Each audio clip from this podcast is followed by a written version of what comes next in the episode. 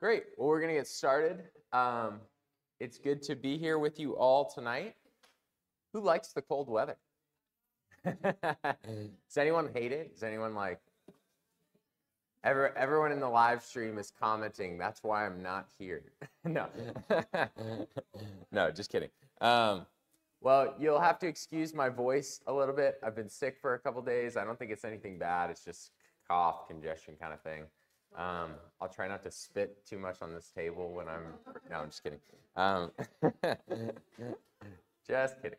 Um, no, but uh, you, you have to excuse my voice, you know. Um, and if I see a li- seem a little low in energy, although um, I do love God's word and uh, it does provide me with a lot of energy to get to teach it. So, um, yeah, uh, I, just want to begin before we start, um, just with a couple announcements um, about things coming up and, and things that many of you probably know about, but um, just want to reiterate them at the start here. The first thing is that we have our Christmas potluck this Saturday. Um, and that, what's the time on that, Deb? 5.30. Um, so 5.30 at Storm Grove. Uh, super excited for that. It's always a wonderful time together um, at that potluck. Uh, is anybody super excited about the dish that they're bringing? is anybody like, I'm bringing like the best thing or a renowned thing? Deviled eggs. hey. Um, yeah, yeah. yeah, that is. Um, so that's going to be exciting. That's this com- coming Saturday. And then um, I don't know if many of you are aware, but we have the closing for our new building uh, next week. Uh, so that is super exciting. That is coming up next week. Greg will share more about it this Sunday. Um, but you know, we've been in this process for a couple of months now. Uh, you know, in contract with um, uh, the company that's selling us that property on 82nd, and coming to the end of it now, and we're super excited. So uh, I know that we'll um, be eager to get in there. We don't know when exactly. You know, we will be able to get into the building, although I know many of us are very anxious to do so. Uh, but we are going to have a five year celebration at the end of January uh, that is going to be on the site. We might not be in the building, but we will be on the site. um, so we'll be there uh, outside and we're going to have a wonderful celebration that I think is going to be a lot of fun.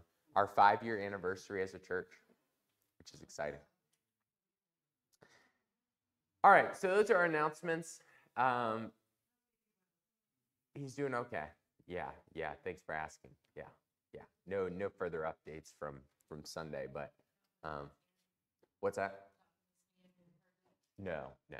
Yeah, we're still figuring that out. So, um, thanks for asking. Um, for the live stream, she was just asking about my son.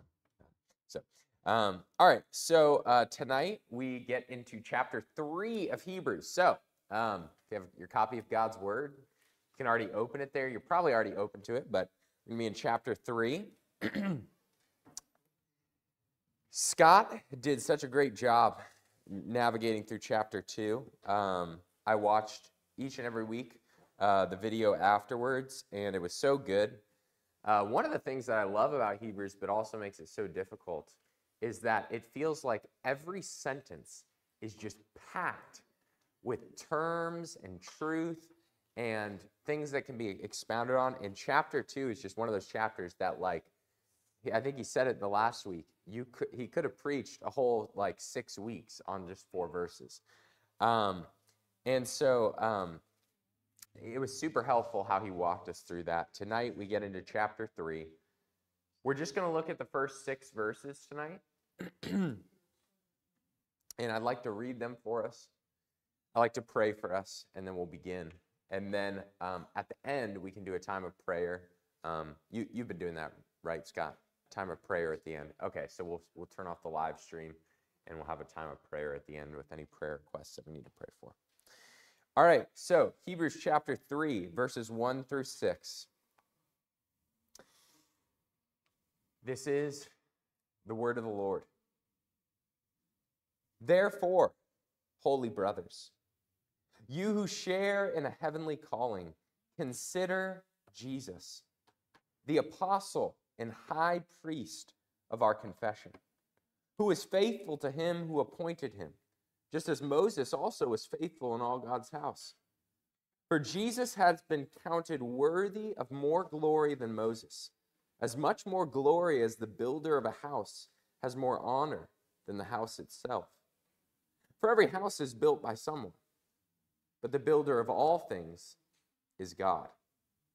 Now Moses was faithful in all God's house as a servant, to testify to the things that were to be spoken later. But Christ is faithful over God's house as a son. And we are his house, if indeed we hold fast our confidence and our boasting in our hope. The grass withers and the flower fades, but the word of our God stands forever. Let's pray. Father God, we thank you for your word to us tonight. Father, as we approach this passage, we need your help. Open our eyes to see the truth in it. Open our eyes to see the glory of your Son in it. Help us, Lord, to behold you tonight. Lord, we pray that this wouldn't be just a time of learning, but it would be a time of worship. We pray, God, that you would help us in this hour.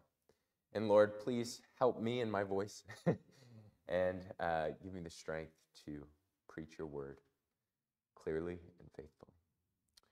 We pray this all in Christ's name. glory is an interesting word. In fact, when you hear the word glory, what comes to your mind? What do you, what do you think? And I'm not asking you to answer right now, but what do you think about? Maybe you think about a triumphant Olympian winning the gold medal. Maybe you think about a great president of the past who served our country in, in such a great way. Maybe you think about a soldier laying down his life for another. There are many men and women who have done things in life that are worthy of that word, the use of that word glory. But this passage points us to the fact that there is one man who embodies glory more than any other, and that man is Jesus Christ. That man who is called the light because of the glory that he emanates. There is no one as glorious as him. And in Hebrews 3, verses 1 through 6, we see the glorious Son. But it's also here that we encounter in this passage the first mention of another great man, a man named Moses. And if we can remember the main thrust of the book of Hebrews, it will help us understand why our author brings up Moses here. So, Hebrews as a whole is speaking to the Hebrew people, and it's trying to convince them that Jesus is better than the Mosaic law that they so treasure and so hold to. The Mosaic law is the thing that they treasure more than anything else, but the author is saying, no, Jesus and the gospel are more important and far more superior. In chapter 1 and 2, the author went to great lengths to show that Jesus is superior to angels, that, that he is a superior messenger. And we might think, well, well, why did he talk first about angels? Well, there might have been a temptation to worship angels for many of the Hebrew people that were well acquainted with the kind of beings that angels were. But one of the main reasons is that angels were the deliverers of the law. In fact, in Stephen's speech in Acts chapter 7, this is a speech he gives right before he dies. It's a speech right before he's martyred. In Acts 7, verse 53, he points this out by saying, You who received the law as delivered by angels and did not keep it. So, angels were the ones who were God's messengers who delivered the law. And so there'd be this tendency maybe to revere them or to think of them as precious. But angels delivered the law to prophets. And then prophets were the ones who delivered the law or God's message to the people. And so here we now come not to angels, but to one of the most significant prophets of the Old Testament, Moses. And the law that they hold so clearly to is the Mosaic law, or so called, because is the law that was given to them when they were under Moses. And so the author is trying to show them the greatness of Christ uh, against uh, uh how the, Christ is so much greater than this law that they cling so cl- closely to. And first, he shows them the greatness of Christ over the deliverers of the law, now the prophet of the law. Moses was the prophet and the first leader of God's people. And again, the people might have had a tendency to put Moses in a position that really only Christ should have had. Um, in chapter 1, we saw that Jesus is a greater messenger than the angels. And then in chapter 2, we have this uh, so many wonderful truths, but the first four verses show us that, uh, that uh, Jesus has this greater, even more reliable message than the angels. Then in the next couple of verses, we see that Jesus is the greatest founder of this message because of what he did in being made perfect through suffering. And then when we come to the end of that chapter, we see that he's really the best one to apply this message to us. He's the only one who could apply this message to us because he had to become human so that he could take on our sins and so that he could relate to us. So now we come to chapter 3. It brings us to our second main argument of the book. And I want to give it a title. I really like that Scott's been doing that. He's giving, giving titles. I like titles because uh, it kind of gives us a focus for uh, that, that teaching. And so as we come to this second main argument, Jesus greater than Moses, the title for this passage is Paul's second argument. I'm just kidding. Some of you will get that on the way out. No. Um, at least Scott got that. No, that's not the title. Don't write that down. Erase that. Erase that. That's not it. Um, just kidding. All right, here's the title. The title is that the son is superior to the servant. The son is superior to the servant. And on your way out, you can also try to say that five times fast. All right, so let's look at our passage together. The author begins, therefore. Therefore, what is he saying that for? He's saying that in light of the previous chapter where he's talked about Jesus sharing in the flesh and blood of humanity, becoming our high priest so that he could die for our sins. Therefore, holy brothers. You remember again what Scott taught last week uh, Christ calls us brothers um, because uh, we uh, also become children of God through the salvation that He gives us. He calls them holy brothers. A couple interesting things about this title. The first thing we can note is that He calls them brothers. Uh, he, he's, he's pointing us to the fact that they're the family of God. That in Christ we are brothers and sisters with one another uh, there's, there's a communal, there's a family element to it. And he's zeroing in, he's speaking directly to those that are true believers. Again, uh, if you remember Scott's overview of the book, uh, Hebrews at different times, it's, it's many people think that Hebrews is, a, is like a sermon. It's like a, a whole sermon in and of itself. And there are many times when he's very careful to kind of direct comments at different groups of people within the group of Hebrews. Here he's being very specific to direct these comments to those that are Christians, those that are brothers and sisters in Christ. Second thing you can note is that he calls them holy brothers. If you're a believer, your fundamental identity is not that of a sinner. In fact, I don't think there's many times, I did a quick word search, I don't think there's many times when those who are believers are given the identity of sinner in the Bible. There's one time that Paul used it in that way, um, speaking about himself, and I, I think I can see why he used it in the passage and the point he makes.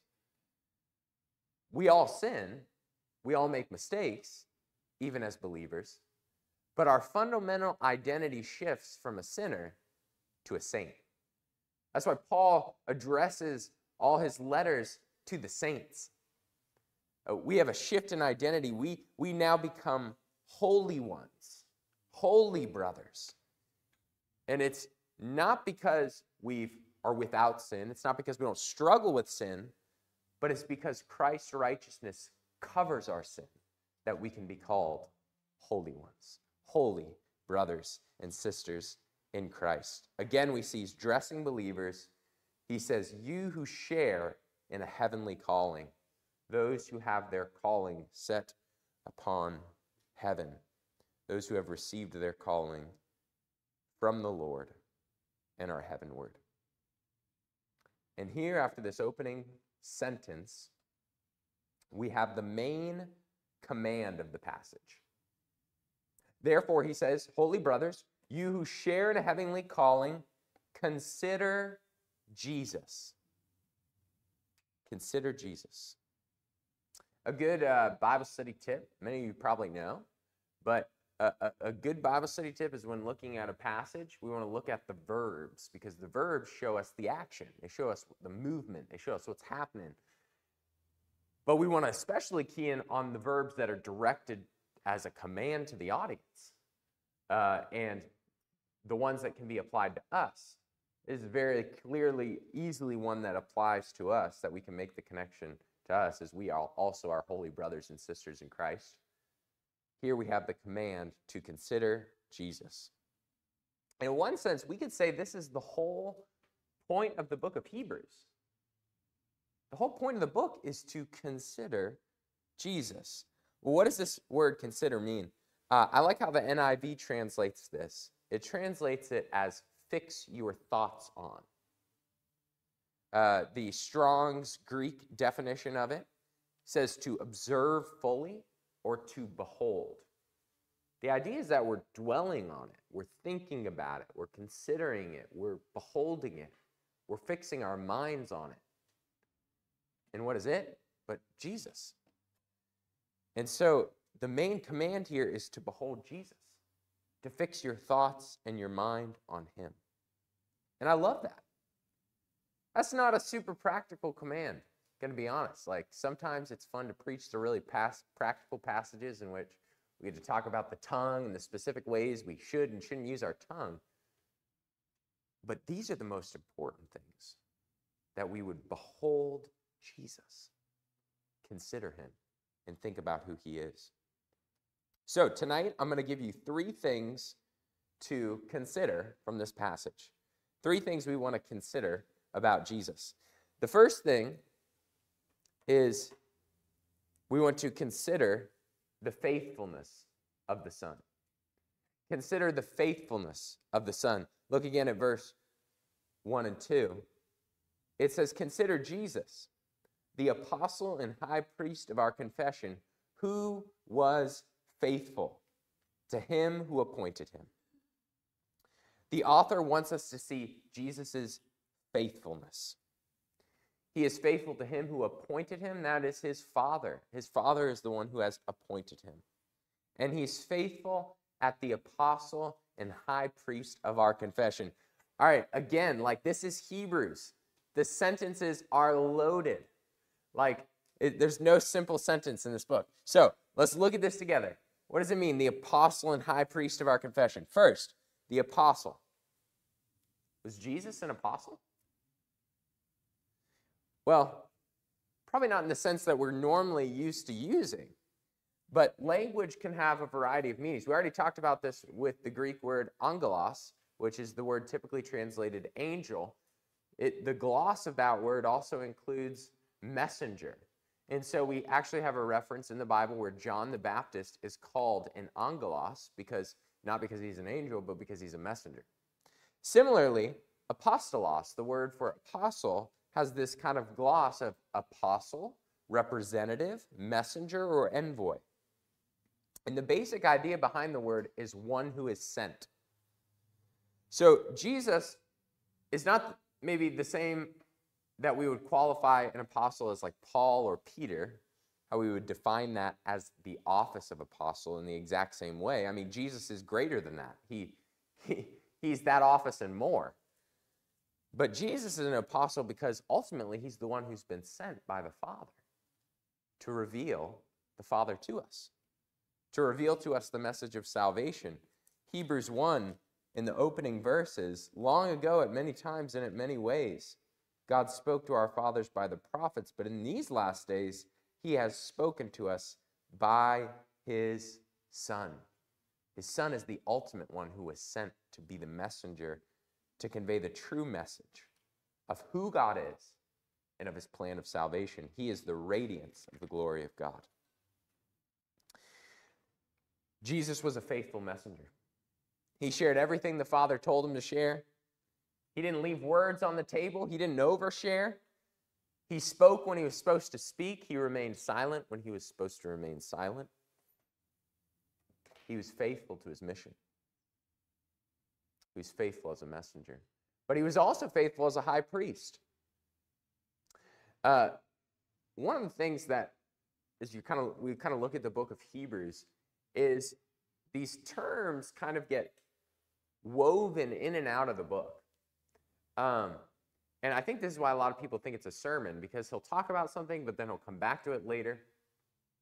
The high priesthood is one of those things. We've already seen it in chapter 2. Now we see it again. But really, he's going to treat it much more in depth later in the book. So I think it's best that we save our in depth study of the priesthood until then. But for now, we can look at a really simple definition that I think is helpful from the book of Hebrews. Uh, if you actually just turn over to Hebrews chapter 5, verse 1, here's a real basic definition of the high priest from the author himself. He says, For every high priest chosen from among men is appointed to act on behalf of men in relation to God, to offer gifts and sacrifices for sins. So, first off, we see that a high priest is someone who's appointed. They don't appoint themselves, they are appointed our passage says that Jesus has been appointed by him, the Father. Uh, the next thing we can see is that high priests are those who offer sacrifices for people. They're, they they offer sacrifices on people's behalf. You see the fulfillment of that in Christ, that he gives the ultimate sacrifice on our behalf.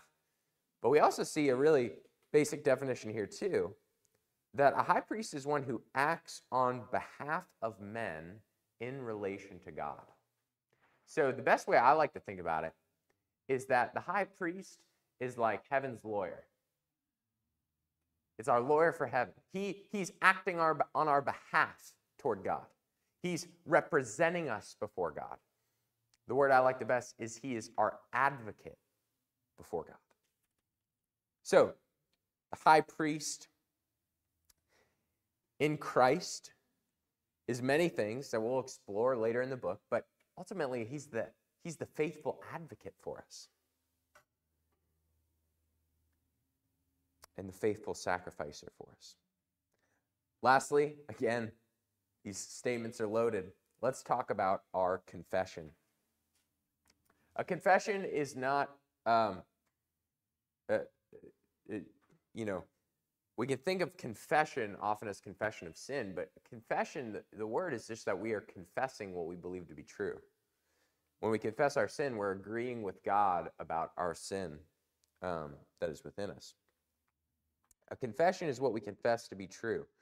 Um, throughout church history, many have confessions of faith in which they've tried to summarize the main tenets of what we believe. This is like what a statement of faith does too right? Most churches have a statement of faith. It's, a, it's supposed to be not everything, but it's supposed to be a summary of what we believe. Well, at this time, they would have had some understanding of the confession of faith. Now, that might not, I, I don't know. It might have been something that was written codified, but it, it could be something that was just simply understood and spoken and related to one another. But they would have had an idea of, of what do we confess this message of the gospel to be. And that's super important because, like, if I asked each of you to define the gospel, we would hope that our answers would be pretty similar. Mm. if our answers were all different, we would really be in trouble. Mm. and if I then said to you, let us hold fast to the gospel, but you each thought it meant a different thing, well, that would be extremely unhelpful and wouldn't be of much meaning to you. So again, the confession is, is that what that which they confess to be true.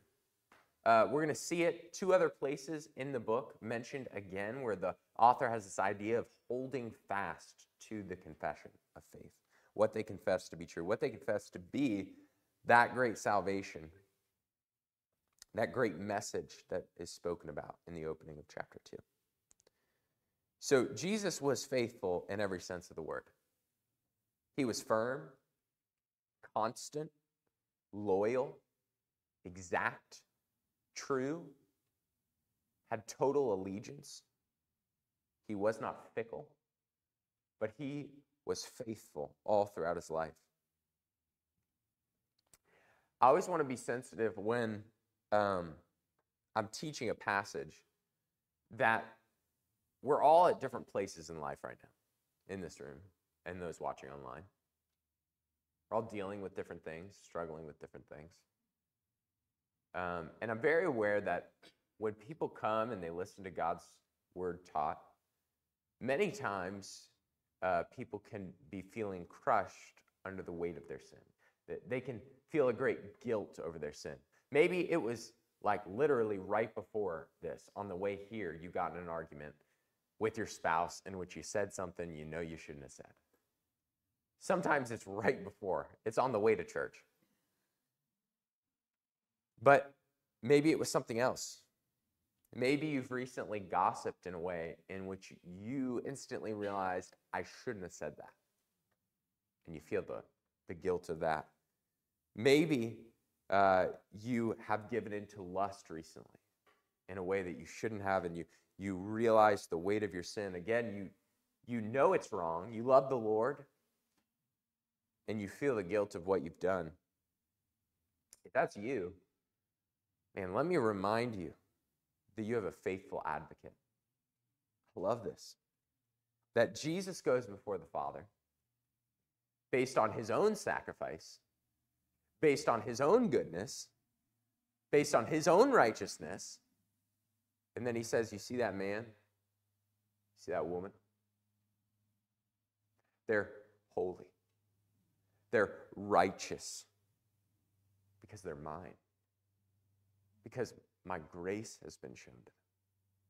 Not because they've got it all together, but because my grace covers all their sin. And that's not to say go sin all you want. That does the opposite effect when we understand it. When we understand the grace of God for us, that's what makes us not want to sin. We have an advocate. You have an advocate. Doesn't sleep. He doesn't take a day off. He doesn't have vacation days coming up around Christmas time. He's constantly, faithfully before the throne, advocating for us, saying, Those are my holy brothers and sisters. He is faithful and his love is constant for you. When we sin, we remind ourselves of our own fickleness, right? Like we can be on Sunday, like God is awesome, you know, worshiping the Lord, and then on Monday, falling into a sin that we know we shouldn't have fallen into. Our sin reminds us of our own fickleness, but Christ is not fickle, he is faithful. He is constant in his character and in his love toward us. And so the first thing that we want to do tonight is consider the faithfulness of the Son. The second thing is to consider the glory of the Son. The second point we have here is to consider the glory of the Son. Let's look at verse 2. For Jesus has been counted worthy of more glory than Moses, as much more glory as the builder of a house has more honor than the house itself. For every house is built by someone, but the builder of all things is God. Now Moses was faithful in all God's house as a servant to testify to the things that were to be spoken of later, but Christ is faithful over God's house as a son. Jesus is more glorious than Moses. That's the point here. Moses was a great man. Our author's not trying to say Moses wasn't a great man. In fact, if you look at verse 2, he actually says, just as Moses also was faithful in all God's house. So he wants us to look at Christ's faithfulness, but he also wants to say, like Moses was a faithful servant of the Lord. He's not trying to diminish him. He, he, he's trying to say Moses was great. Many of us know the story of Moses, but Moses was born in the house of Pharaoh. He had Hebrew heritage, but an Egyptian upbringing. And Hebrews actually speaks later of Moses quite well. Hebrews chapter 11 says, By faith, Moses, when he was grown up, refused to be called the son of Pharaoh's daughter, choosing rather to be mistreated with the people of God than to enjoy the fleeting pleasures of sin. He considered the reproach of Christ greater wealth than the treasures of Egypt, for he was looking to the reward. He wanted to be with God's people, even though he had the riches of Egypt. Even from a younger age, Moses had great character. And then Moses has a time where he is in the desert away from Egypt, and then he is called to be God's chosen deliverer, to be the leader of God's people, and a prophet to God's people. And he's the one who brings them out of Egypt and leads them while they are in the wilderness. Moses did have faults and mistakes. He didn't enter the promised land with the people. But Moses was a great man. But Jesus is greater than Moses. That's the point of this passage. He is greater, he is more glorious than Moses. And let me give you a few reasons. Jesus is more glorious than Moses because he is the builder of God's house. Look again at verse 3. Jesus has been counted worthy of more glory than Moses, as much more glory as the builder of a house has more honor than the house itself. Now, when he's using this metaphor of house, he's going to show us in verse 6 specifically that we are his house, if you see that right there at the beginning of that last sentence. And so he's using this metaphor of house to refer to God's people. Uh, and he talks about Moses being faithful in all God's house, amongst all God's people. But while Moses was faithful in the house, Jesus is the builder of the house. He, he is the one who has built God's people. Matthew 16, 18. I love this verse when Jesus is speaking to Peter and he says, I tell you, you are Peter, and on this rock I will build my church. We teach this in our uh, first step class. Is that what we call it? Grab the name for a second. First step class. We teach this in our first step class. That right here we see that number one, the church is Jesus's. He says, My church.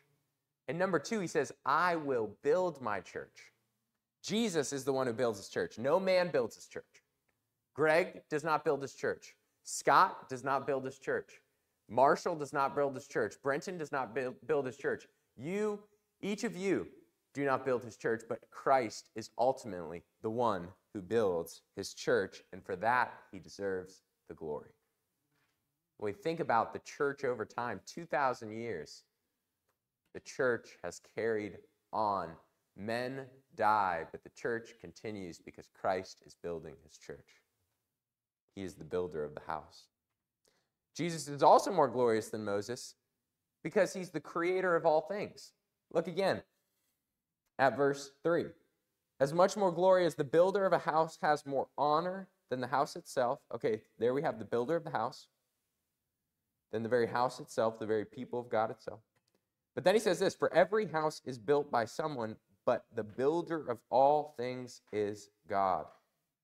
So he uses this idea of like, okay, like an actual house on the earth, he's using this metaphor, is built by someone. And that person would get glory for building that house. But when we take a step back, we recognize that God is the builder of all things, that He's the creator of all things, that He has made it all. Uh, in the opening verses of, of Hebrews chapter 1, we see that He speaks about the Son, whom He appointed the heir of all things through whom also he created the world. God the Father created the world through Christ the Son. We talked about that this weekend in church, uh, that uh, God created through his Son, that he is the agent of creation, that he is the one that God the Father created through the Word, the Son. And again, we see that idea here that the builder of all things is God. When we consider this, it begs the question do we feel like we have life all figured out?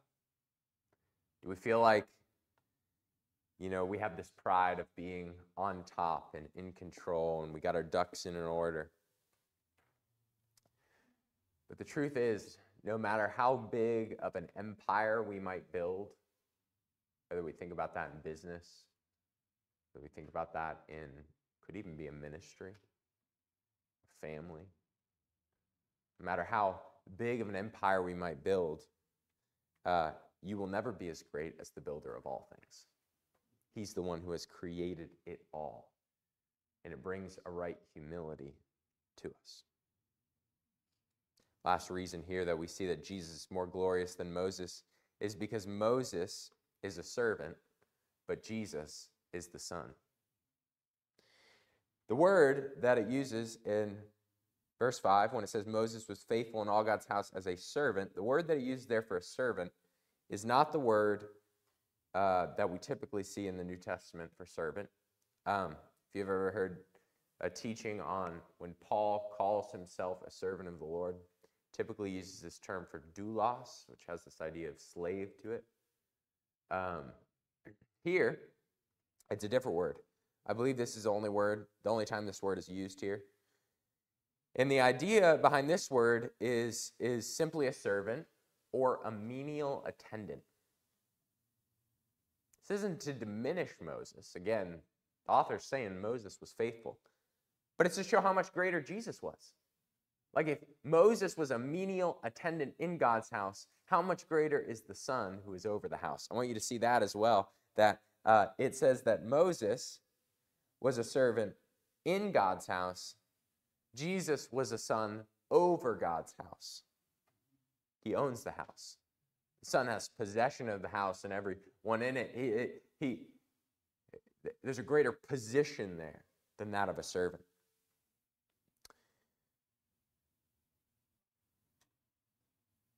When we consider this, are you ever tempted to worship God's servant rather than God's son? It's a good question for us all to consider. Are you ever tempted to worship God's servant rather than God's son? Because many a Christian have fallen away from the faith when a great leader or pastor has a fall. It's understandable, right? It's heartbreaking. But it does show was our hope in that man or was our hope in the son? Um, man, had a couple big ones the past couple years, but the one that comes to mind is Ravi Zacharias. It was just heartbreaking and horrible in so many ways.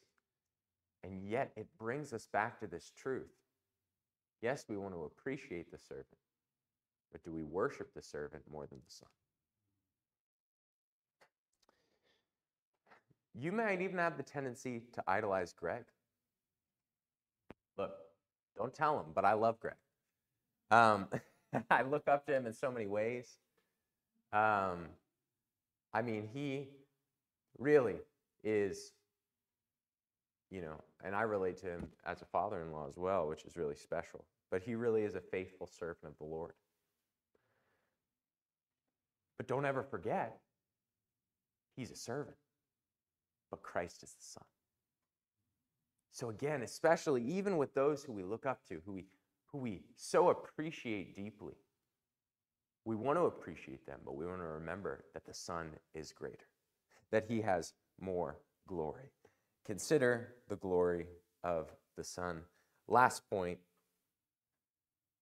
So we've talked about the faithfulness of the Son, the glory of the Son.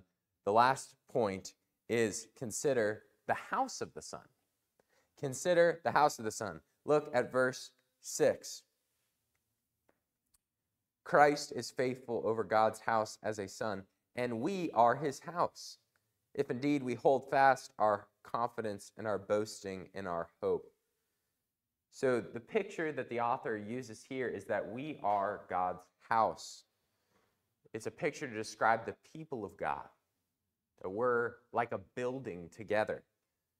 Uh, we're like a house. And the Bible uses other images of God's people being like a body or God's people being like a family, which we've already talked about.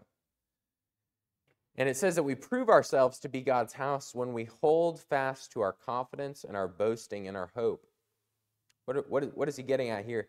Well, ultimately, when we hold fast to our faith, when we hold fast to our confession, uh, uh, Hebrews chapter 11, this is a very famous verse uh, to describe faith. It says, Faith is the assurance of things hoped for. That word assurance can also be translated confidence. It, it, it's, faith is the confidence in what we hope for, the conviction of things not seen.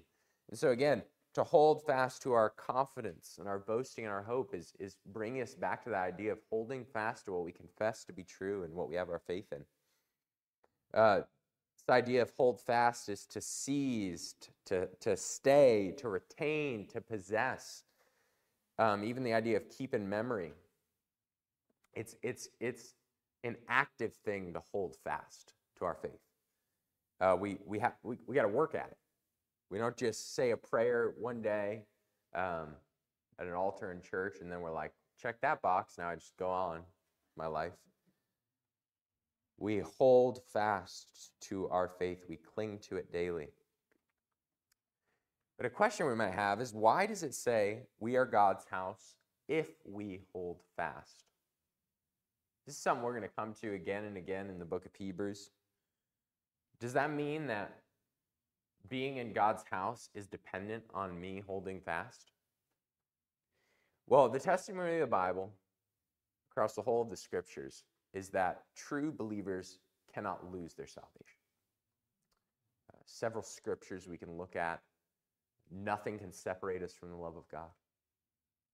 I love Philippians 1 6, the work that Christ, that God has started in you, he will bring it to completion. Um, several instances in John chapter 6, um, and even later in John, where it says that those that the Father has given to Jesus, he will not lose. And so the, the testimony of the Bible is that uh, those who are truly saved cannot lose their salvation. And yet, we don't know who is truly saved or not amongst the people around us we can see fruit and we might need to do things or have conversations or encourage one another based on that fruit, but we can't see the heart. Only God can see the heart. And thus, we need warnings like this. Because ultimately, uh, the proof is in the pudding. Uh, uh, the Bible is, is, is clear that we can't lose our salvation, and yet those who are truly saved will persevere until the end. Um, and yet, even in saying that, we don't want to make that judgment on somebody else because, again, we can't see their heart. But the testimony of the scripture is those who are saved will persevere, and those who aren't won't. Um, it's, it's like the, we want to hold those two things in tension. We want that great encouragement of like knowing the truth that God's holding us and yet, we also need the warning, the urge, the push. That day after day, we're to hold fast to Him. Our confidence, our motivation for doing that is knowing that He's holding fast to us. But again, we need that day after day that we are to hold fast to Him as well. And uh, I, I, love this quote from, um, this is a great commentary, by the way. It's the ESV expository commentary. Uh, it's a, a, collection that just came out a couple years ago. It's like the ESV Study Bible, but more. And uh, I love this quote. Um, it, it hits well at this. It says, People can belong to a community, so like a church, that experiences God's acts of power and mercy and yet fail to respond in persevering faith. And so the author warns if we are God's house, we must hold fast our confidence and our boasting and our hope. I want you to also see here that this passage is very communal. Um, we live in a society that is very individualistic, right? We know this, and yet I think because it's the water we swim in, we often don't see it. And we can think, just when we come to the Bible, about just me and Jesus, but this passage is very communal. I want you to notice. First, it, it starts off by talking plural to brothers who share. Again, that's communal. It talks about our confession. It uh, says, um, then in verse, uh, the end, we are his house. If indeed we hold fast, then it says, our confidence and our boasting in our hope. And so it's very communal. Uh, this passage is an encouragement to the people of God, not just to the individual Christian. Uh, it, it's an encouragement that we need to keep pressing on together, that we need to keep uh, encouraging one another together, that, that we need to consider the house of the Son so that we can encourage one another toward the glory of the Son and the faithfulness of the Son. I mean, when we think about like God put us together and many others to join us on a Sunday to be that encouragement for one another because he knew we would need one another to help each other look to him and to hold fast. Maybe you're feeling a bit complacent in your faith tonight.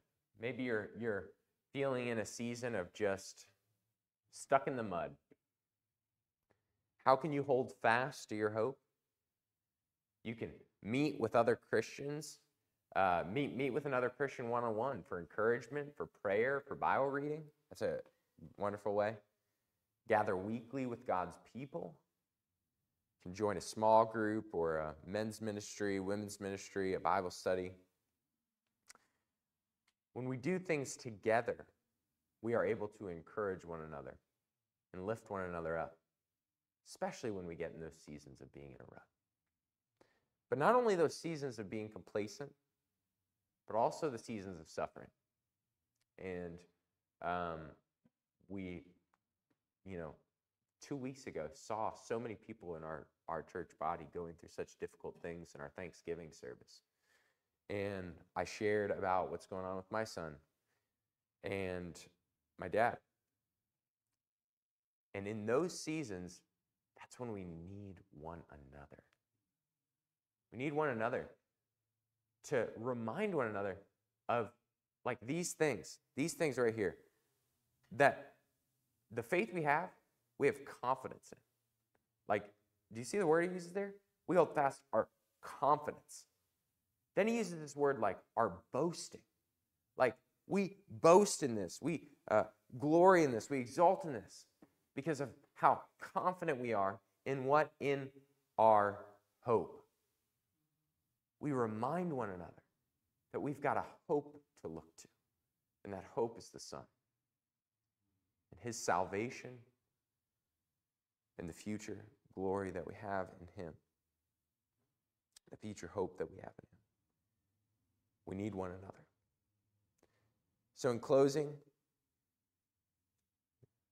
the author's trying to get us to consider and to dwell on the glorious Son of God. How often do you consider him? How often do you think about him? That's a question I've been asking myself in the month of December because I often don't do a great job of that in December. When this season is supposed to be about thinking about and beholding who God is and what he's done for us, for me, it's just really easy to get carried away in busyness and, in events and things to do. And so, do we consider him? Do we hold fast to him? The author wants us to consider the faithfulness of the Son, to consider the glory of the Son, and to consider the house of the Son. Because the Son is far superior to the servant. He is greater than Moses and greater than every, any man that there ever was. And this is kind of a like a classic preacher move, but um, I want to end by reading the lyrics of a song because I was just thinking about it as I was as I was uh, studying this week, and because I also love music. Um, but there's a song called "Christ the True and Better," and the idea of the song is to take those in the Old Testament, uh, Adam, um, Isaac, Moses, and David, and to show how uh, they are yes real historical figures and real history, but God orchestrated that to be a foreshadowing of what Christ would ultimately do when he came. And so Christ is the true and better Adam. He's a true and better Isaac, true and better Moses, and true and better David. And the verse that talks about Moses says, Christ, the true and better Moses, called to lead a people home, standing bold to earthly powers God's great glory to be known. With his arms stretched wide to heaven, see the waters part in two. See the veil is torn forever. Cleansed with blood, we pass now through.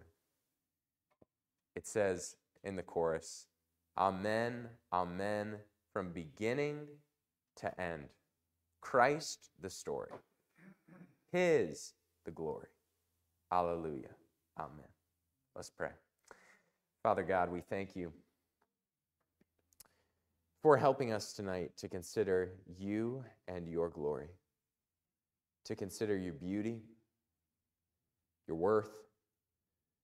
And sometimes, Lord, when we approach the Bible and we think maybe even about things that we have thought about many times before, our hearts, and I speak for myself here as well, that our hearts can grow cold or um, indifferent to who your son is. Uh, and we ought not to be. Because truly, he is the most glorious man there ever was, because he was not just man, but God. And um, we see his faithfulness, we see his glory, and we see that he is the son over his house, which is us. And um, Lord, I pray that this uh, sermon tonight would be an encouragement to all of us to again think about you and consider you, especially in this season that we are in with Christmas. We thank you, Lord, and uh, I also pray that um, you would encourage us as a church family. Just think about the communal element of this passage that we really need one another. And I pray that you would uh, just provide opportunities and ways for us to do that for one another, to encourage one another and to help one another as we hold fast to our great confidence and our great boasting and our hope. Um, would you do that in us and in our church? And Lord, we just thank you for all that you have done in our church family over the last five years, and just even thinking to next week with the with the closing of this building. Uh, just your faithfulness to us and your goodness to us. We, we just thank you and we praise you. And uh, so we ask all these things in Christ's name. Amen. Amen.